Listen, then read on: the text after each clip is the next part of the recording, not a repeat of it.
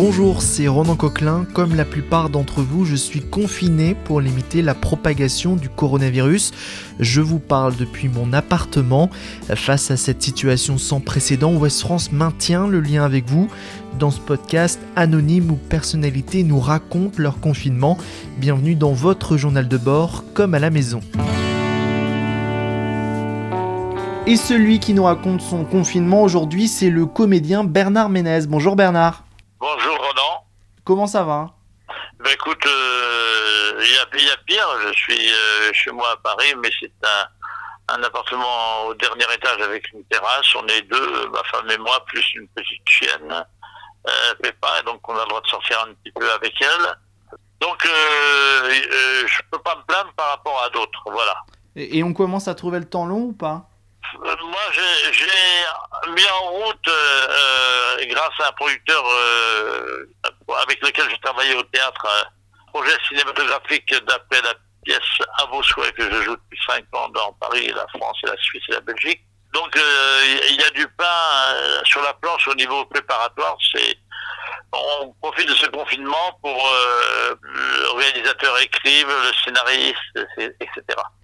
Donc ça c'est une chose. L'autre chose est, euh, je devais jouer, bon, les dates sont pour le moment reportées en octobre et novembre, en espérant que d'ici là tout sera remis en, remis en ordre.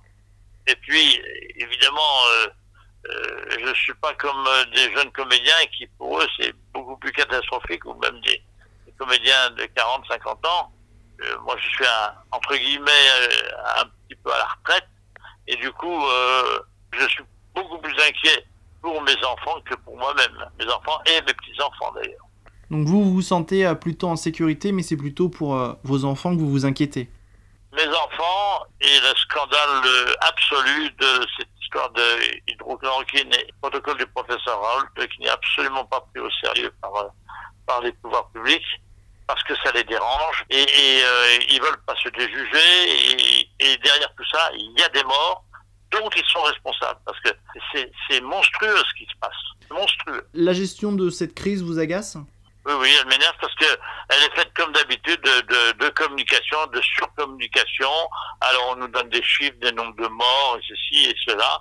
Euh, on nous, enfume en disant que il y a des masques, il n'y en a pas, il y a des il y a des il y a du, gel, il y en a plus beaucoup, il y a euh, les tests, on peut pas les faire, gna gna gna gna gna on nous enfume, on nous enfume euh, en attendant et ça va coûter évidemment une fortune économiquement, alors que ça aurait pu être géré beaucoup mieux et beaucoup plus euh, actif pour les patients et surtout pour les patients qui auraient pu à qui on aurait pu éviter l'hôpital.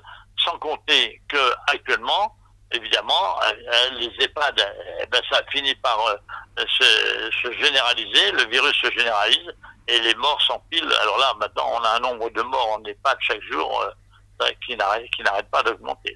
La gestion est, lamentable et, d'ailleurs, il y a beaucoup de gens qui, s'en foutent un peu parce que quand vous allez dans Paris dans la rue, vous voyez des tas de gens qui sont absolument pas avec un masque, qui, sont en train de qui, qui côtoie d'autres gens. Euh, alors je vous raconte pas dans, dans, le métro actuellement.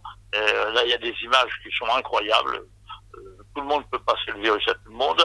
Euh, dans le nord, dans, dans le nord de Paris, il y, a des endroits où, c'est comme s'il y avait le marché habituel. Non, c'est c'est n'importe quoi. Voilà, c'est n'importe quoi actuellement. Je suis très remonté parce que ce qui intéresse le gouvernement actuel, c'est les, les résultats économiques on a même l'impression que plus il y a de morts, plus ça les intéresse parce que ça fait autant de retraites à pas payer. Est-ce qu'on pense un peu euh, à l'après 11 mai?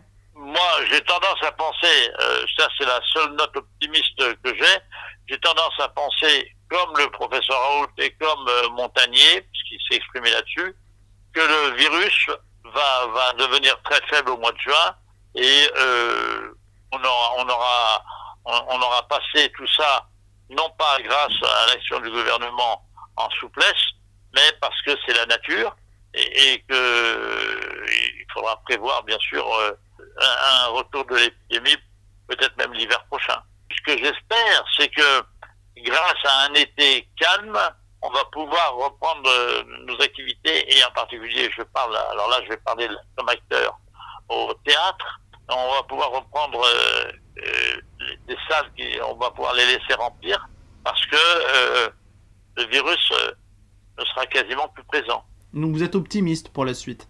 Je vais même vous dire, moi j'ai prévu de jouer au théâtre euh, en, au mois de septembre dans un petit théâtre à Biarritz, euh, une pièce d'Eric Assus qui s'appelle Les Montagnes Russes. Euh, c'est une pièce à deux personnages, c'est un petit théâtre de 120 places qui est à une amie, Virginie Stevenou, une très très bonne comédienne. Et j'ose espérer que de pouvoir jouer en septembre là-bas. oui.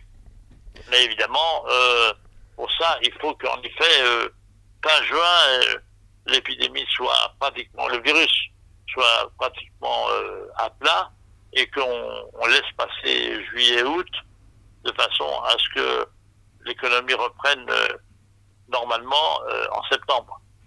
Et de toute façon, il y, a une forme d'économie et qui, le 11 mai, c'est c'est parce qu'il il en peut plus, euh, Macron, de, voir tout ce qu'il va y avoir à payer. Il en peut plus. Alors, euh, et il faut redémarrer. C'est vrai que si il y avait toutes ces précautions, si par exemple on avait eu tous des masques, parce que y a la question, ma femme fait des masques en tissu lavable.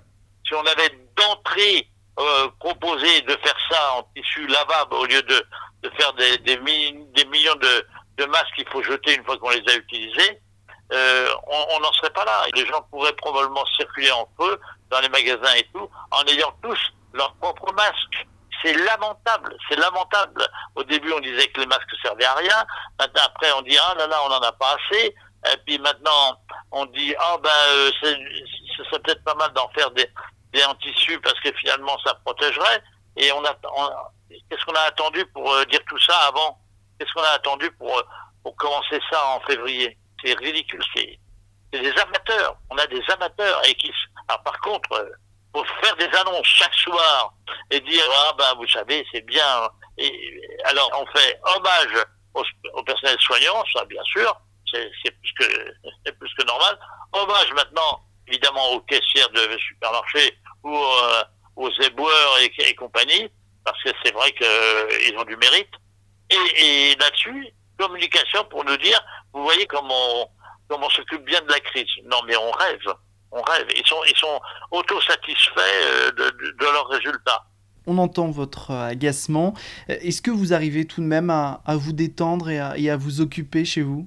Évidemment, je, je, pense à autre chose. Euh, j'ai de, quoi faire. Je suis administrateur à l'ADAMI. On a l'administration des droits des artistes et musiciens interprètes.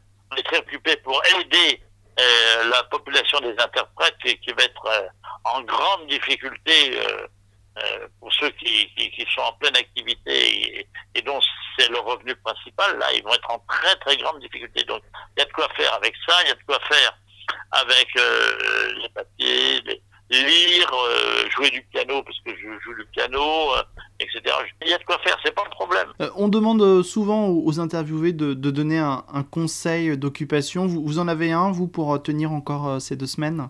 Je pense que il faut, si possible, essayer de sortir un peu avec les, les, sorties qui sont autorisées et, un petit masque devant soi.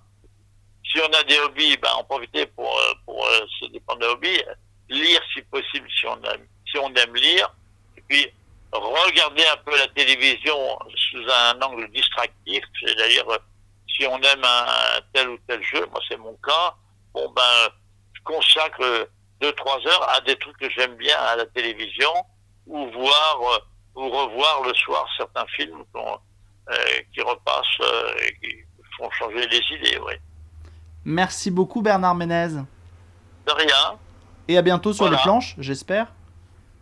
Bah écoutez, normalement euh, en septembre à Biarritz et, euh, je dois normalement aussi euh, je rejouer cette pièce que je joue depuis 5 ans à, l'automne en, France, dans, dans, différentes villes en France. Puis j'espère que le projet cinéma va avancer. Voilà, voilà. Retrouvez cet épisode ainsi que nos autres productions sur le mur des podcasts et aussi sur notre application Ouest France. N'hésitez pas à nous mettre 5 étoiles si vous avez aimé ce programme.